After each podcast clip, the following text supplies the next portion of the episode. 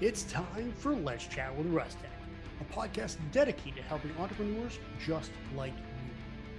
When starting out, entrepreneurs often feel they need to go it alone, and I'm here to tell you that's just not the case. Entrepreneurs have a lot of questions, and this podcast will give you the answers. My name is Nick Russell, and this is Let's Chat with Russ Hey, everybody, and welcome back to another episode of Let's Chat with Russ Tech. My name is Nick Russell, and I've got something a little different today. Um, if you're watching this on YouTube, I am wearing a Funnel Hacker shirt, and that's kind of the direction the next few podcasts are going to go. But I want to talk about something really quick before we get into uh, funnels and all that stuff. Now, when I first started back on social media, way back, we're not going to say how far back that actually was, but it was before Instagram. So we'll just say that.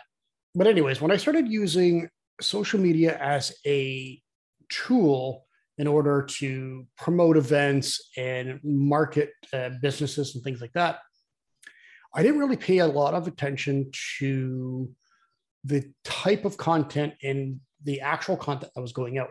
I was just getting stuff out. Hey, this is happening. Show up. There wasn't a lot of thought. There wasn't a lot of research or anything like that.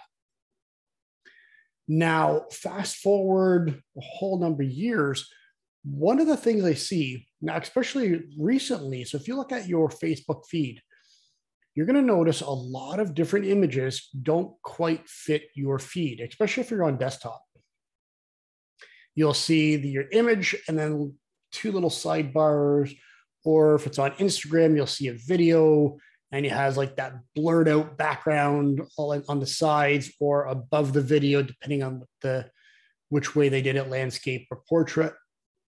And the content's still there, the, the messaging is still there. It doesn't quite fit the feed. And then on top of that, I've talked about this before, and we'll mention it again. One of the things a lot of businesses do, they create a one stop shop piece of content for everything. So if you create a square image and then you use that across all the platforms, you make it on your phone and you put it on Instagram, you use the Instagram feature where you share to other platforms, but you have hashtags a ton of hashtags in your copy. Now, when that goes to Facebook, the message is still there, the content's still there, the image may still be a great hook to get people to stop. When you're reading and you see all these hashtags, it kind of doesn't really look all that great.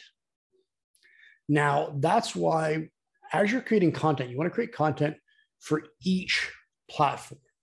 Now, that may sound like it's a little bit of extra work to, to do that, but when you use tools like Canva, for example, and you create templates for image sizes for uh, Instagram, for Facebook, for LinkedIn, for Twitter, and then come up with the content for that. Now you have all the images. Now you can go into a program, for example, like Loomly. You can have all of your content, all of the copy. It's created for each of the different platforms. And you could say have those four images, you can have the all the copy, everything's uploaded, and then you can make each platform different.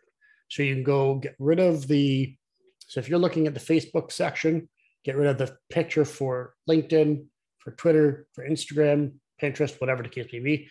Change the copy to what that want, that what you want for that. Then you go to the Instagram change the time, change whatever, take all the other images out just to keep the one image for Instagram. And it makes your life so much simpler. Now, really, what am I getting with all this? Well, one of the things that just has happened a little bit recently is a lot of the platforms are starting to change the image sizes. Now, I was getting kind of kind of frustrated. Even myself, I, I was had everything all set up in Canva, all of my templates set. And now that's changed. So I had to go back, change all of my templates for everybody. A little bit of work at first, but it's going to be payoff way more going down the line. And that got me thinking not everybody uses Canva. And even still, some of the, the sizes are haven't changed in Canva to what actually works better on each of the platforms. So what I did was I created a guide, one simple guide that has every social media image size that you need from profile photos to cover photos to horizontal, vertical, square, all the sizes you need for each platform. I did Facebook, Instagram, Twitter, and LinkedIn. Those are the four major platforms you're going to be using. Now, when you're creating a video for TikTok, for example, that's pretty generic. Um, and even still, you can use the story sizes from Facebook or Instagram because those two are the same. But it's a one stop shop guide. And that's it. That's all it is. It's a quick little PDF that you can download. You can print it out, you can put it on your desk, you can tape it to your monitor, put it up on a whiteboard. You can even just save it, leave it on your desktop so it's right there, ready to use as you're creating your content. Nice and easy. And that's it. That's all I have for you today. Today was just a really simple change of pace because I was getting a little frustrated seeing some of the image image sizes image sizes changed, as well as mine. I was getting frustrated with my own content and I had to change things up there. So I wanted to make it really easy for you. So all you have to do is go to info.russtechmedia.com slash social media image sizes. That's it. And what I'll do is I'll put the link in the description of this podcast slash YouTube video, as well as it's in my the link in my bio. So if you catch this on Instagram, it's in the link in the bio. And that's it. That's simple.